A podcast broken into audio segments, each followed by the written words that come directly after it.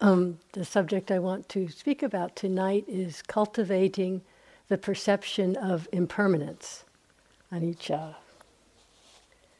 As you know, how frequently the Buddha spoke about the centrality of really understanding the fact of impermanence, one of the three Dhamma doors Guy spoke the other night about the five aggregates in terms of seeing anatta, the insubstantiality of, of sense of self. That's one Dhamma door.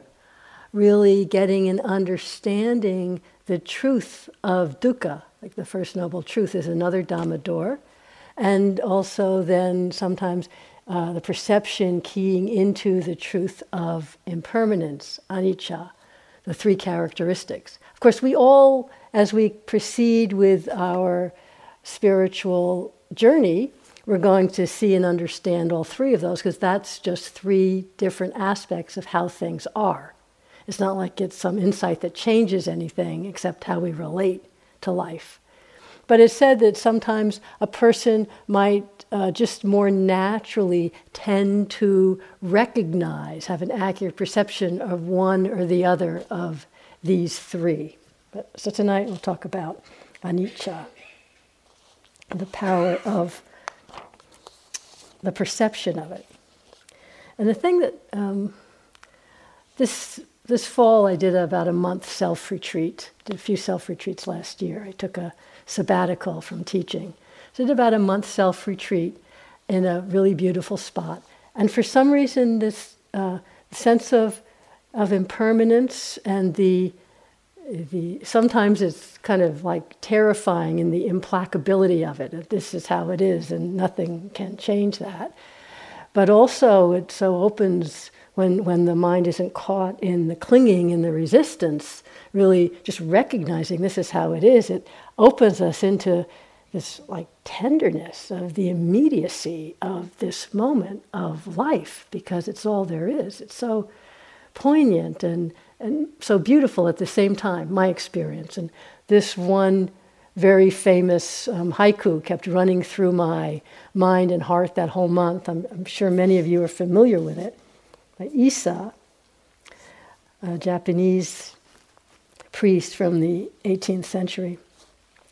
This dewdrop world, I should stop and say, for those whose English isn't your first language, do you know what dew is? little that little very subtle piece of moisture in the morning on the grass that just vanishes as soon as the sun comes out. Okay. I learned this from my friend Fred in Switzerland. He says, You say these things, there's the one word that's key, nobody understands it, and the whole thing is wasted. So now I'm learning. but then he says, You always pick the wrong word that you think they don't understand what to do about that, I can't do anything. Okay, now I spoil the mood completely. So, but anyway, this kept going through my mind. he said, This dewdrop world is a dewdrop world. and yet, and yet, I just love that. It is a dewdrop world. It's vanished as soon as the sun comes out, and yet it's so beautiful. It's so poignant. It's so tender. It said that he wrote that after the death of his young daughter. So, this opening to the perception of impermanence is really what frees our hearts and minds from the stasis of clinging. And it's, it's not like a dread, horrible thing. It opens us to the wonder and the mystery at the same time. But that's what's interesting. It's not that of the three characteristics, intellectually, when we speak about them, impermanence is the, seems to me the most intellectually obvious, easy to understand. It's, probably no one here is going to argue about it, right? But there's some way knowing it intellectually isn't freeing us from clinging. Or am I wrong about that? No? so, what is it that changes? And this is where he talks about the perception. He said, This is the Buddha, bhikkhus. When the perception of impermanence is developed and cultivated, This perception eliminates all sensual desire. It eliminates all lust for existence, for becoming, for turning into some new form in mind or body. It eliminates all ignorance. It uproots all conceit, I am. Those four things mean complete awakening. The perception of impermanence when it's developed and cultivated. So I'm taking that as the key for what to way I want to talk about it tonight is how we can begin to develop or continue to develop this perception. Because it's not that things are permanent, and if we have some kind of insight, then things start to change, right? It's, this is how it already is. So, how come we don't see it? Why is it so hard to perceive this? So, on some level, this is the nature of all insight. It's not creating a new reality, but it's shifting our inaccurate, confused, basically wrong perception of what's occurring, of what we're experiencing. Because how we perceive, we've talked about how we perceive is how we think about things. How we think about things is, is then the views, the construction our mind puts onto life of thoughts, and then that is how we're going to respond to experience. So even if intellectually we know everything's changing, when we have a really hard, difficult mood, everything's changing, but not this. This is going to be here forever, right? That's just kind of how it feels. And then we start reacting as if it's going to be here forever, because that's the perception in that moment. So, the nature of insight is not that actuality changes, but perception shifts.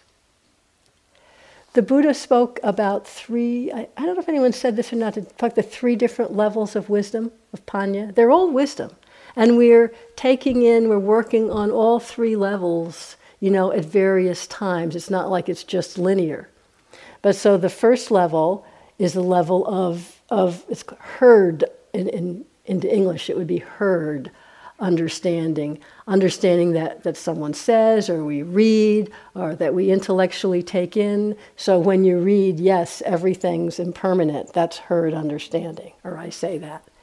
And that's not nothing. I mean, that's useful. We can sometimes use those thoughts just to help us remember when you're in the middle of that really difficult, horrible mood and your mind goes, oh, yeah, right, I think I heard somewhere that everything's impermanent, you know. It doesn't really shift our understanding, but it might just give us the strength or the courage to hang with it a little bit more, you know. So the, that's the first level of wisdom, and that's important. Without that, there's no right view. There's no wise understanding. The second level is um, uh, which is really using our, our, our thinking wise reflection, our intellectual understanding. It's like, and so it's not to throw that out. We kind of think about it. Everything really is impermanent. And we might intellectually go through the day, and it's not really the gut level perception, but we're kind of saying to ourselves, oh, yes, the leaves on the trees are turning yellow. Everything's impermanent. Things change. Now, that's true. And that's a reflection that can help us come back into our own experience. But even that, unless it's on the third level of, oh, yes, the autumn, the leaves are falling, the leaves die, they go to the, you know, we can say the whole thing. And it's like, okay, maybe it mellows us out a little bit. But it isn't really the depth of insight into anicca impermanence that really shifts our understanding in a moment. You know what I mean? It's important, and we really use this. It kind of kind of softens us up, you know, to start to maybe perceive things in a more accurate way. And the the third level, and this is really the level of of insight, not thinking, but just an aha moment, is when the conditions are ripe or right such that the perception actually shifts. And we have little or big insights frequently about all kinds of things. So, in terms of uh, impermanence here, it can be anything can be going on. It's not that you have to be in some kind of deep state of practice. It can it can be with anything, but suddenly you know you're you're, you're washing your hands and And as you're washing your hands, you just see the soap disappearing, and it's, oh my gosh, everything just disappears. Everything just, you know, and it could sound really silly when you're saying it, but when it goes in, it's like on a, a cellular, a visceral level. Do you know what I mean? You've had insights like that. oh, wow. And then the mind will think about it and we'll, we'll talk, and that's fine, knowing the mind's thinking. Usually two thoughts is enough. You know, we got it, okay, you don't have to like write a novel about it. But the energy of the insight usually goes into thinking. But you can feel, wow, yeah, everything's changing. And it's if someone came to you and said that's not true, you don't have to get in an argument. You know, you see, the perception has aligned in that moment. Oh, that's really how it is. Of course, as with everything, perception lasts a fraction. So again, we may, that goes in, that makes a difference. It has an effect on our, on our understanding going forward, on our mind stream. But it doesn't mean that once we have an insight of impermanence or anything, then from that moment on, every single moment is going to be accurate perception, right? Because what blocks it? We know our old friends, especially delusion. Delusion leading to greed, leading to aversion, resistance. So, this is what I want to talk about just how we can explore this in this situation we have here, which is a great situation for exploring this.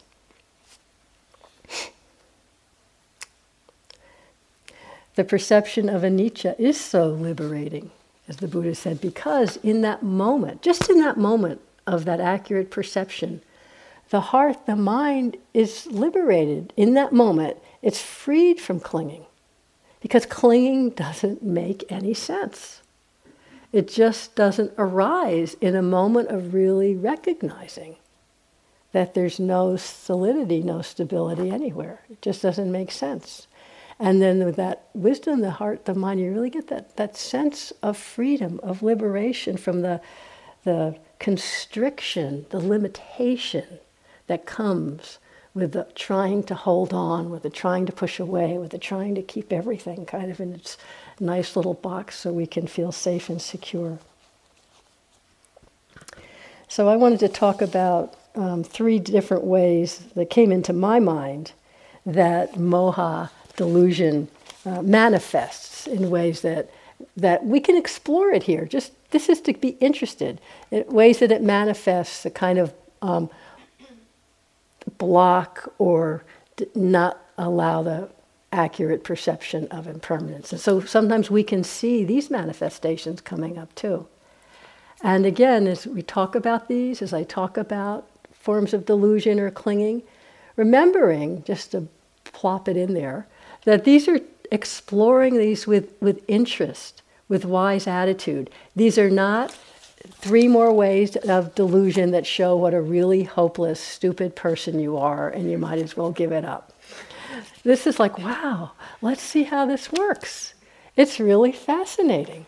And if you think, you know, you're going to see anicca once and then the delusion's going to stop, hello, wake up. what are we all doing here? You know, why are we spending our life? This is a lifetime process.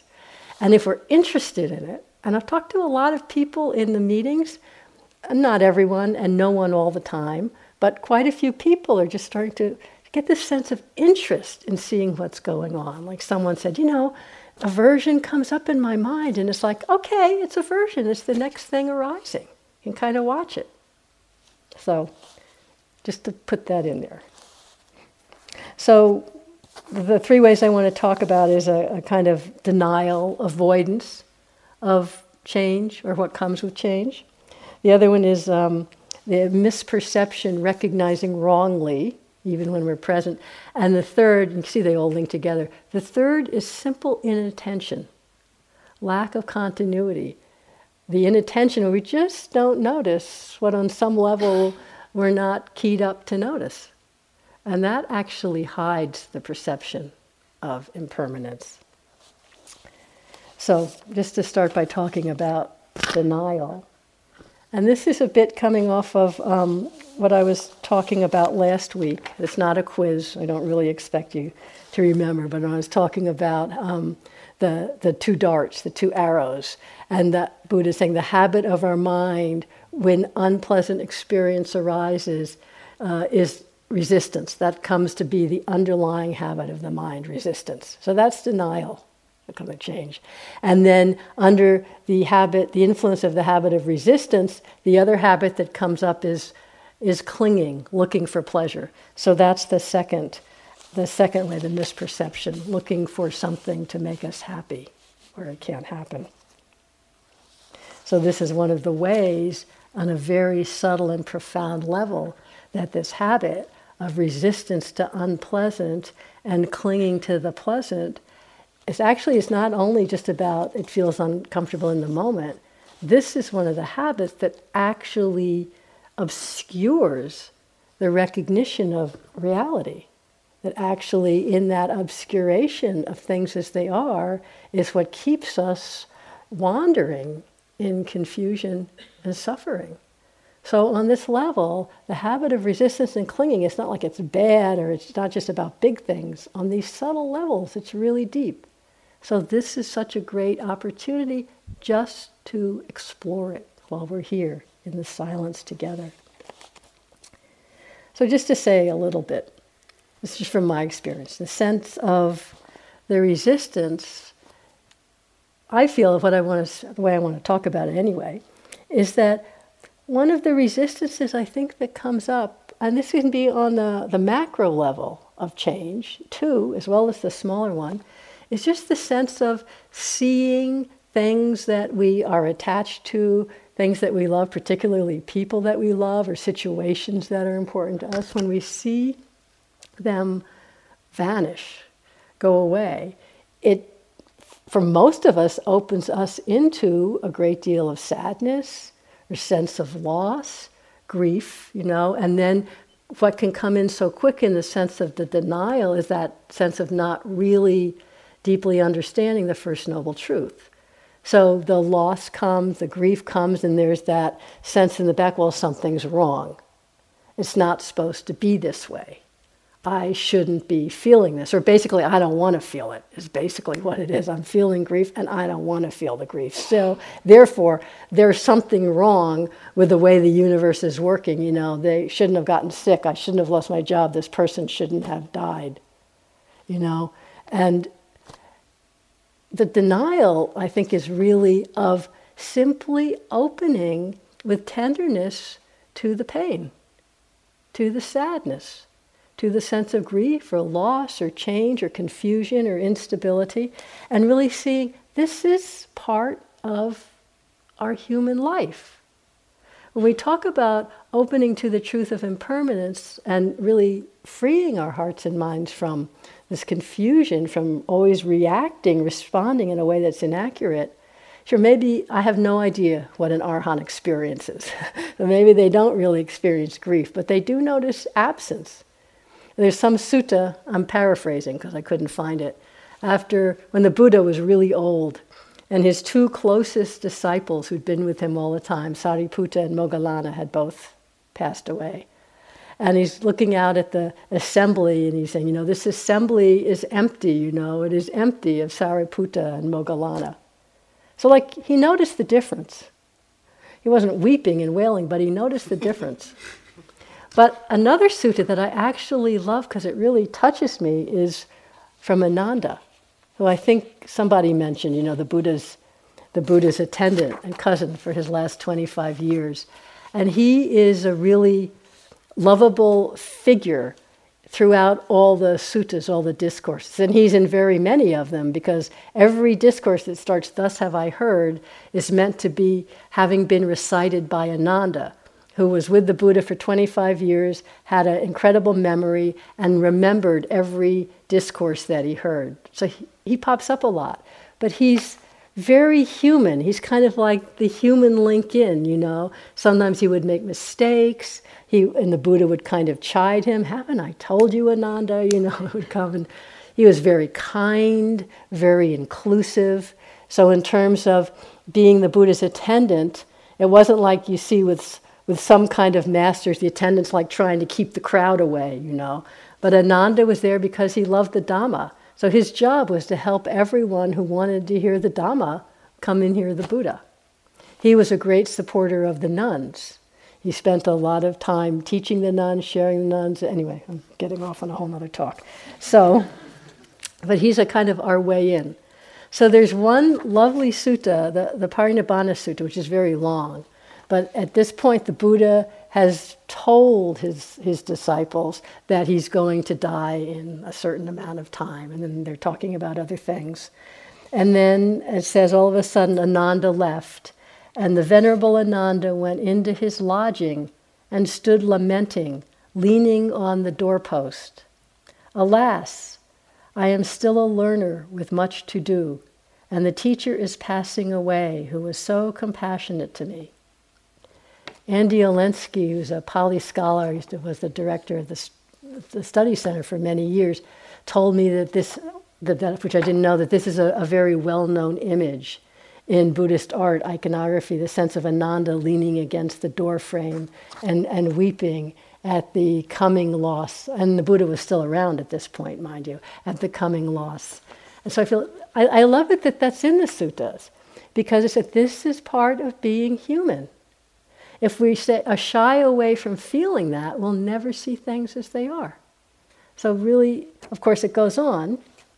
The Lord, the Buddha inquired where Ananda was, and they told him. So he told a monk to bring Ananda here. And when he came, he said, um, Enough, Ananda. Do not weep and wail. Have I not already told you that all things that are pleasant and delightful are changeable, subject to separation and becoming other? So, how could it be, Ananda, since whatever is born, become, compounded, is subject to decay, how could it be that it should not pass away? But he's not saying this like you stupid jerk. He's saying this, you know, out of love and wisdom and compassion. This is how it is. This is how it is. Let it in. Let it in. And then he went on to really praise Ananda and bring up his confidence in his understanding and in his practice and saying, continue to practice and you will come to full understanding. So he's not like this, he's really saying, this is how it is. You have the confidence, you have the understanding, you have the ability. Keep practicing. And so I just love that because I feel like that's saying, yes, this is how it is for us. Don't run away from it, don't hide from it. This is part of life personally, I found, yeah, personally, that even opening to the grief of a loved one's death without resistance kind of deepened the sense of love and connectedness. Like some, some five, about five, six years ago, my younger sister died quite suddenly and relatively unexpectedly.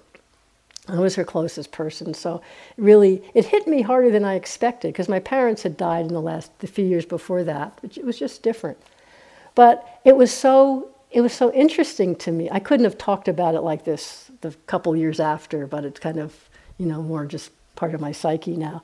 But it was like so it had happened. There's no way to argue with that that had happened. You can't kind of say, oh no, or maybe, or, you know, we could change it. There's nothing to do. This is how it is.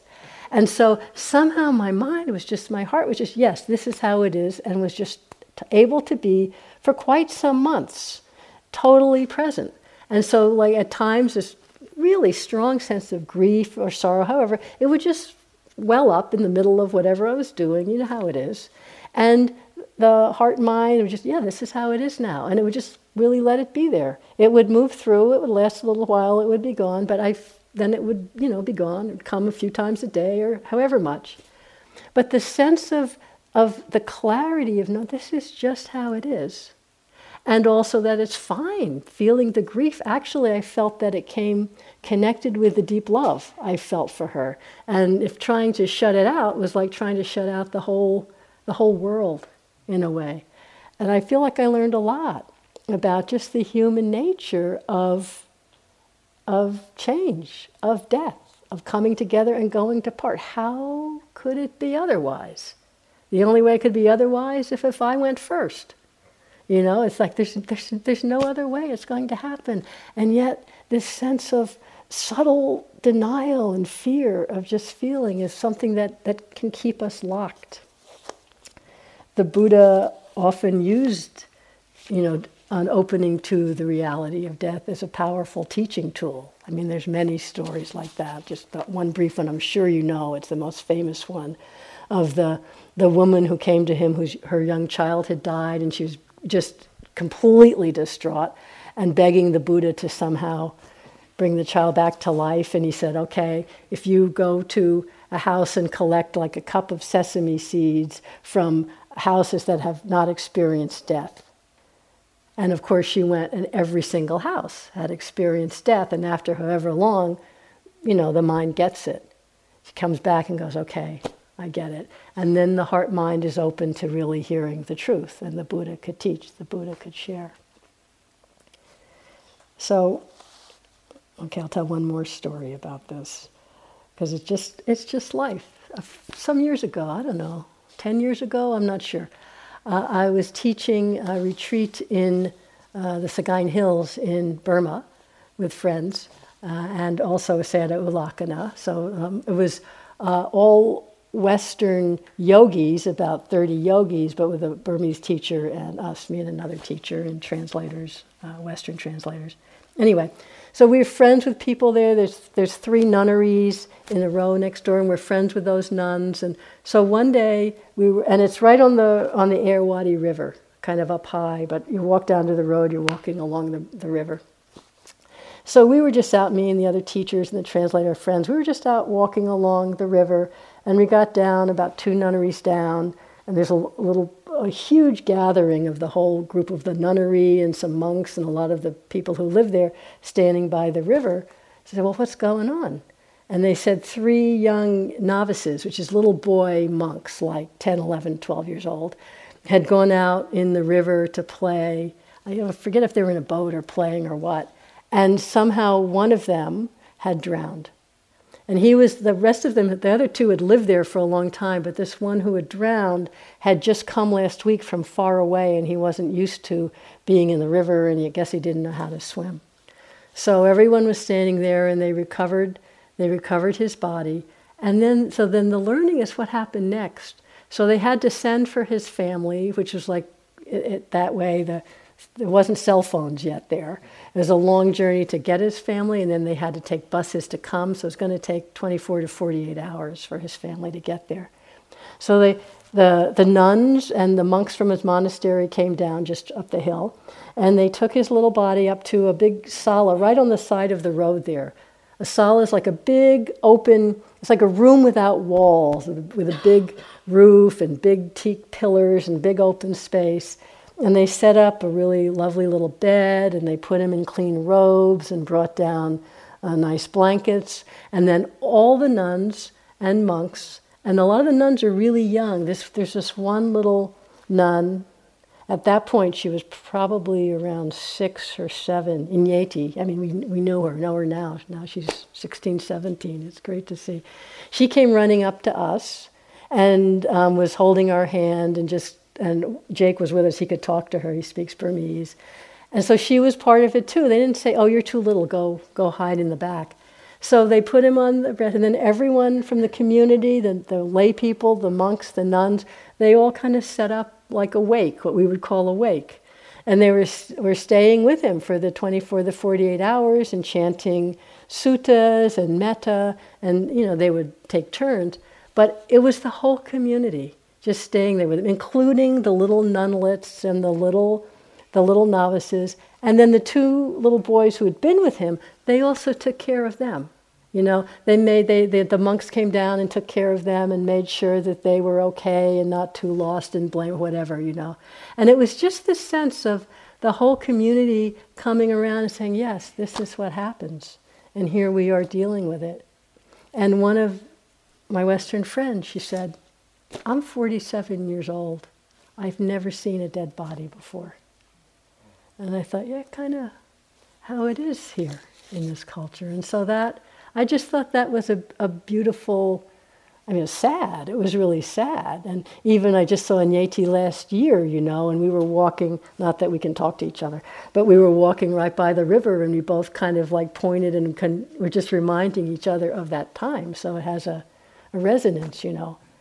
But this sense of this is how life is. Let's see it. Let's not hide from it and feel the sadness. That's part of how life is. So we don't stop caring, but we can respond much more appropriate way.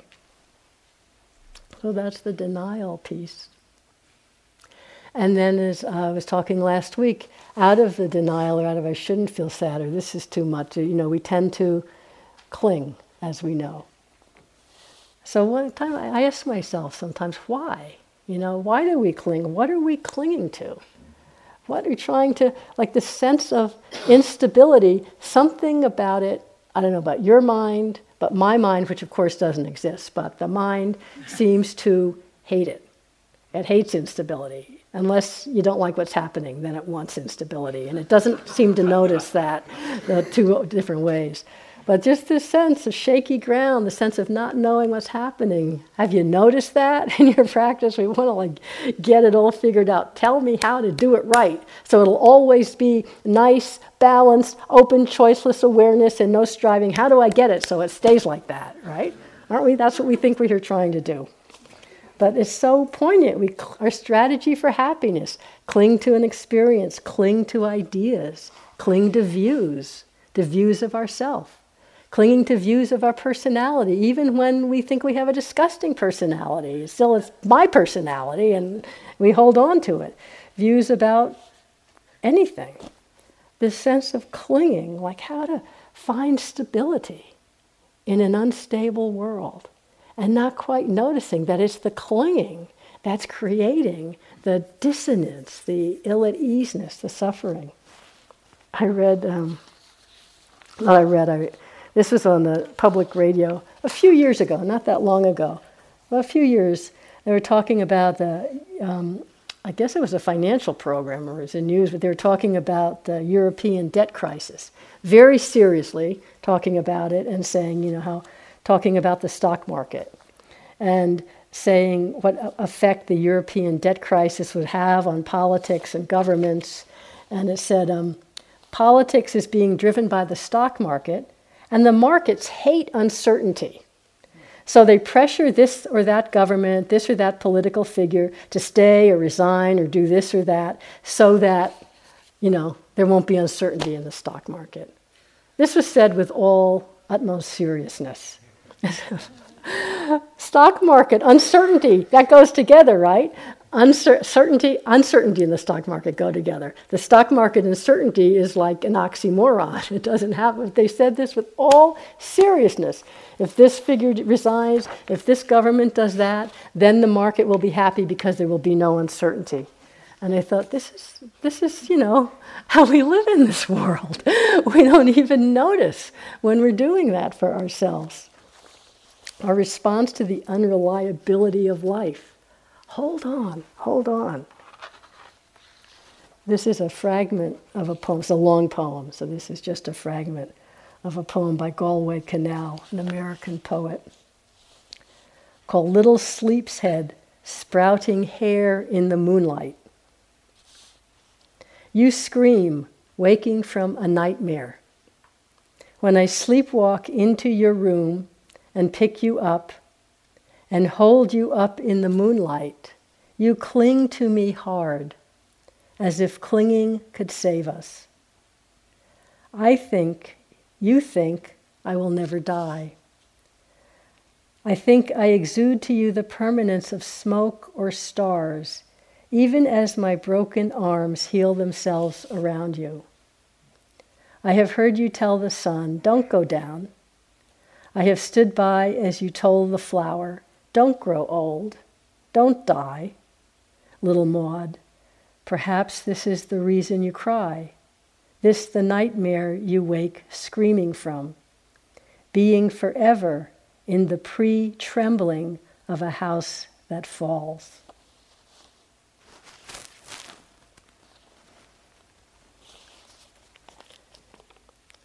And so that's how it is. and sadness is okay. And actually, when we're not trying to stop from falling or not resisting the trembling, there's so much beauty and love and tenderness for the moment when our minds and hearts become more flexible, more moving, not, you know, in this, oh no, it's going to go, it's going to go. It hasn't gone right now. It's just this. There's so much tenderness and freedom in that. From the Buddha. The search for a resting place is burning. Not to need one is cool and peaceful. One abides in peace who does not abide anywhere.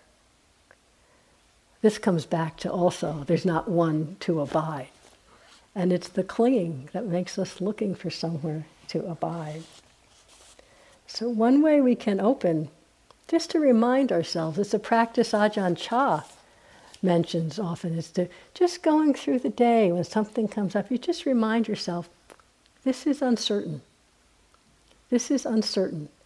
Not some heavy, oh my God, this is uncertain. But just when you notice your mind saying, oh, I'm going to do this, I'm going to do that, I'm going to do this, I'm going to do that, and then, oh yeah, this is uncertain. That's all. And then we go on. I think what's more amazing is how much things seem to keep on going the way we think they're going to, you know? Just, oh yeah, this is uncertain, just not to put that clinging in. As we saw, anything can occur in the next moment. So then the other moha I want to talk about is the misperceiving, where we think of impermanence, it's like this, it's like this, it's like this, then suddenly something can happen in the next moment. You know, someone's here, here, here, suddenly they die. But that's the misperception. We're perceiving, we're not perceiving the um, momentariness of change. As the Dalai Lama said, the sense of impermanence is not that something arises, it exists, it exists, it exists, and then it goes away. That is not perceiving accurately. That's a misperception. That's perceiving this whole sense of permanence in that it's hanging out for a while and then it goes away. Not really seeing the constant nature, the momentariness of change someone mentioned today, and it's a good in, in terms of uh, in our practice, in terms of seeing, for example. When we're not quite mindful of seeing, it's one of the things that gives us a sense of permanent. The room and the people, and it's the same as the last time, and seeing is always occurring. But there can be a moment when you tune in, and every second, the actual seeing is different. You know, as you're walking, it's different images, different images, different images, changing every second. But mostly we don't perceive that. And it's not that we're going to go through life perceiving, you know, little layers. I mean, you can't function that way. But there's moments when the perception shifts we see, oh, yeah, it is like that. It isn't like it's just all the same, the same, and then all of a sudden it crumbles, you know. it's not like that. A friend was telling me about um, watching uh, a time lapse video. You know, time lapse, right? Where you take a, it a so it's a time lapse video of a flower bulb that was planted and then growing. You've probably seen stuff like that. And so when you see that, starting from the bulb and then the little shoot comes up through the earth and it grows into the leaves and the flower and then the flower decays and falls and and you just see it's moving the whole time when the time is speeded up. There's where can you stop it and say, now that's just a flower existing. Now that's just a bulb existing, separate from anything else, self existent. It's not every single instant. It's changing. The conditions are changing, and the, the so called self existent thing is changing, and there's no way to just stop and say, it's static. There's nowhere to land and say, now it's going to be like this, even for a second. And then, as we start to turn around, someone was uh, years ago said on a retreat, Oh, she said, I finally got it. I've been seeing for years that everything around me is changing, but suddenly I see, oh, that includes me. so it's not only like some static me is watching, you know, the bulb growing and everything changing, but the, the so called me, as Guy was talking about the other, is also constantly changing. The five aggregates are rising and shifting and changing and coming together in different ways. That's all that's going on. So, our, part of our misperception is that we don't recognize that aspect. That's why, I mean, and it's true on some level, we need to, some sense of steadiness to get through the day. Absolutely. But one of the great things about being on a retreat like this, at times when you don't have very many responsibilities, and you know, you can even just sit in your room if it gets all kind of too weird for a little while, you can just kind of sit in your room for a while and Watch molecules dance. It won't stay that way very long, believe me. But just you don't have to worry. You don't have to like hold it all together so much, you know. So one way we don't perceive accurately then is inattention. Nisargadatta Maharaj said, "We miss the real by lack of attention, and create the unreal by excess of imagination." I love that. It's what's going on all the time. We miss the real by lack of attention and create the unreal by excess of imagination. This is why we put so much um, emphasis on gently cultivating the sense of continuity. Just whenever you remember bringing the mindful awareness in whatever's going on. Because lack of continuity is something that really masks anicca, that really hides impermanence, because we don't really see the constant shifting and change. We might notice something's here, and then later we might notice it's gone, or we might just be more caught up in another thing, but we don't quite see the whole process. Well, we, we absolutely don't see the whole process without some continuity of mindfulness, even, you know, in, in chunks a great place to explore that here on retreat is with um, your mood, with your sense of Sakkaya Ditthi, with your sense of your personality, right? With the moods that come through the day. How many moods, how many emotions have you had today? You probably didn't count them. More than one? If Joseph was here, we have a joke, but he's not here, so one. I'll tell you. One time we were teaching a retreat together, and after we left uh, the sitting, he said, Carol, how many emotions did you have in that sitting? I go, I don't know. Let's say mental states, not just strong emotions, but mental states. I don't know. I don't know, 15, 20, something like that. I said, how about you? And he goes, I don't think I had any. Maybe one. This is like this is like a, a, real joke between us now all the time. I go, how many mental states did you have? so we're all different. There's not a right way. But noticing how the lack of continuity masks impermanence. So we all know, and really strong emotions here, and we think now it's going to be like this forever. You know that. We think that. Then somehow it goes away. Or I think I mentioned in another talk, someone comes in and said, Oh my God, I was so upset. Really, the whole day? No, well, not this time, not that time, not when I was sleeping, not when I was bathing, but it comes down to like one sitting or a sitting and a walking. But then the mind is thinking, and this is three days later, I was so upset. And it uh, assumes a permanence. We assume permanence so much of the time. A story from a friend of mine. She uh, teaching. I was teaching a retreat at Spirit Rock, and, and she was cooking there. At that time. It was a long time ago. And she was telling me she, she's a you know a long time meditator, and she said she saw herself and other people saw her as aversive type personality. So she's been having this conversation with the other cooks, and they're saying, Yeah, you're really aversive. And she thought, Yeah, I am really aversive. But then she had a day to just be silent on retreat. So she was sitting and walking. They said, I'm just going to really be very steady and mindful and watch the mental state, watch the mind, just be really continuous. And she said it was amazing because she said the idea she had that she was really clinging to is I'm aversive.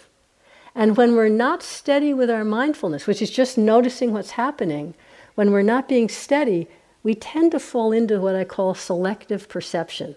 We have a view, I'm aversive, and then the selective perception tends to notice everything that substantiates that view. Have you noticed that? When you're in a bad mood, everything seems to prove, yes, I am in a bad mood and this is why I ought to be, whatever. We don't notice the other stuff. So she was just being steady and she said, let's see, I have it written down here. She said she noticed, oh, when I looked carefully, there were many moments of her mind that were kind, that were generous. She really had a lot of faith, loving the Dharma. She was really f- having a joy, a heart of generosity, and cooking for all the yogis. There were many neutral moments. There were some loving moments. There were all kinds of things. She said about 10% of the thoughts and the moods were aversion. 10%. But without the steady mindful awareness, we don't notice that. We fall into these assumptions that it always is like this. So notice as you're going through the days, not only with moods, but moods and thoughts are a good way to do it. People often say, you know, well, I had this particular habit. This is my personality. I always tend to have this loneliness. And so you're feeling it? No, no. And I, I, had this joy. I looked out and there was this joy and this was, but then the loneliness I know was just gone in the background because I wasn't paying attention to it. But when the joy went away and I thought about it, then of course I could feel the loneliness again. And no one has said that specific thing to me. But do you hear that? That sense of this unpleasant or whatever you're identifying with, it's always here.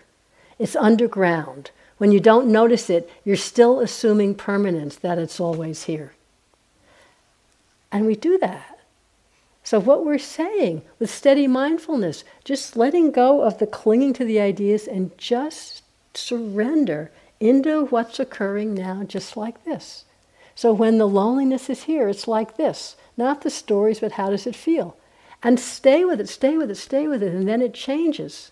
It goes away something else arises. Stay steady and notice that. So often we don't quite notice the actual goneness of something. You know, we lean into the next thing. Okay, the loneliness is gone. Okay, that's over. I don't have to worry about that anymore. Now, what's next? And then we're all caught up in the next thing. Really notice when it's gone. Really notice you're having an experience of bliss and it goes away. Really notice that it's gone. I don't mean just notice calmly it's gone. Notice what comes next. Something else begins. When we really stay steady, we can't hide from the ephemeral, changing nature of things. Notice how conditions change and affect the experience we're having. Notice how you feel emotionally might affect how the breath comes and goes. Notice, as many people say, notice how the weather might have an effect on your mood.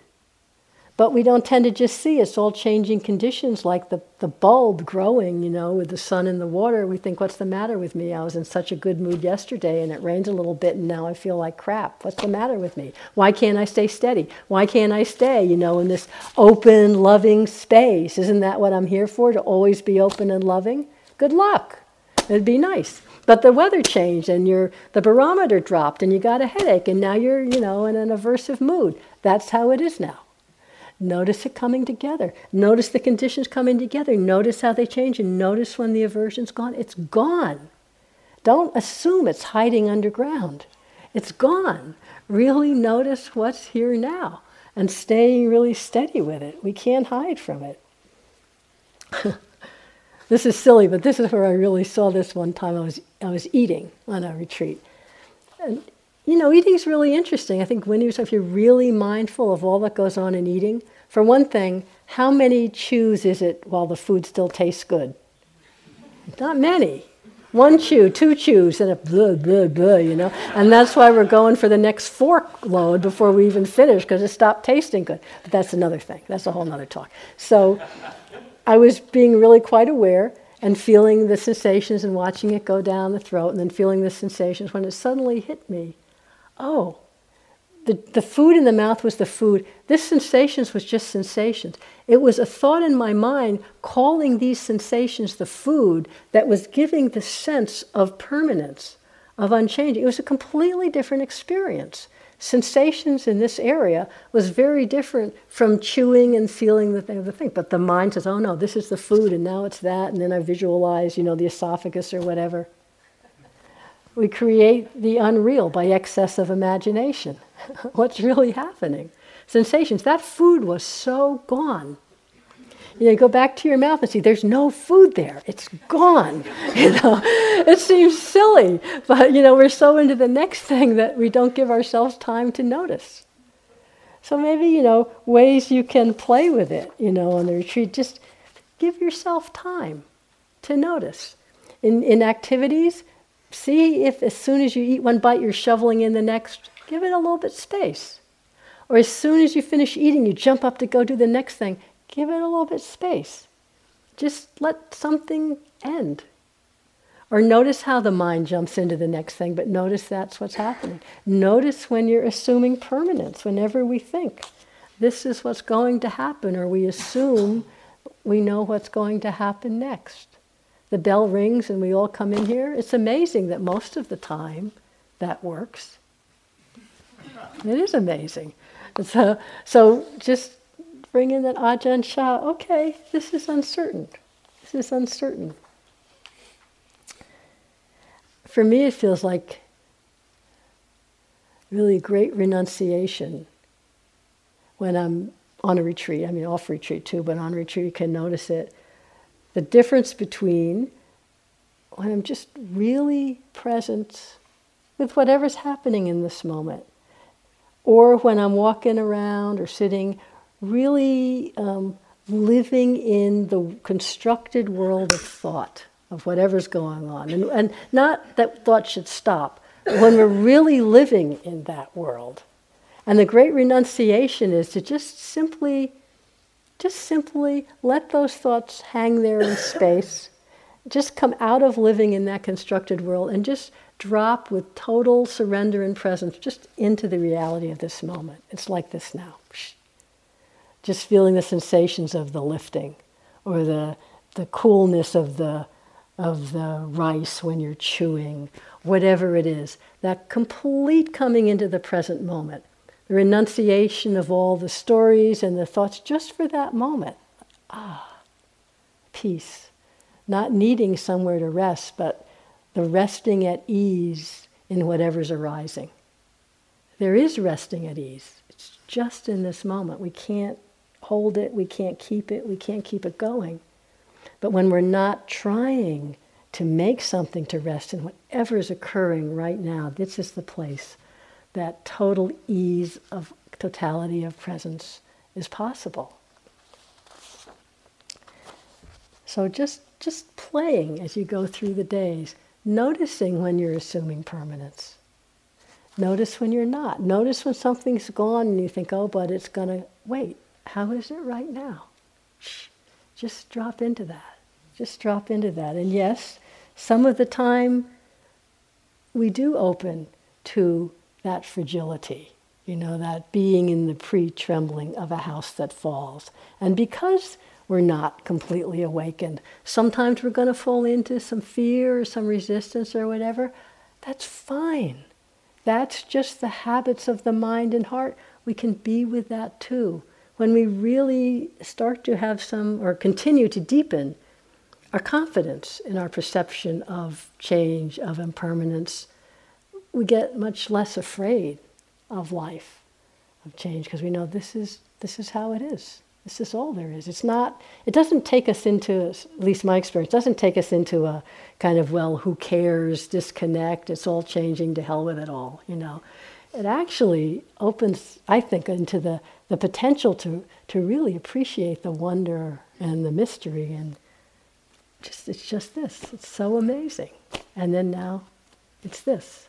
We don't need to make it anything in particular. Somehow this moment is everything. I just want to end with a um, poem I really like from Hafiz, a, a Persian Sufi poet. Deepening the wonder. Death is a favor to us but our scales have lost their balance. The impermanence of the body should give us great clarity, deepening the wonder in our senses and eyes of this mysterious existence we share and are surely just traveling through. If I were in the tavern tonight, Hafiz would call for drinks, and as the master poured, I would be reminded that all I know of life and myself is that we are just a mid air flight of golden wine between his pitcher and his cup. If I were in the tavern tonight, I would buy freely for everyone in this world, because our marriage with the cruel beauty of time and space cannot endure very long.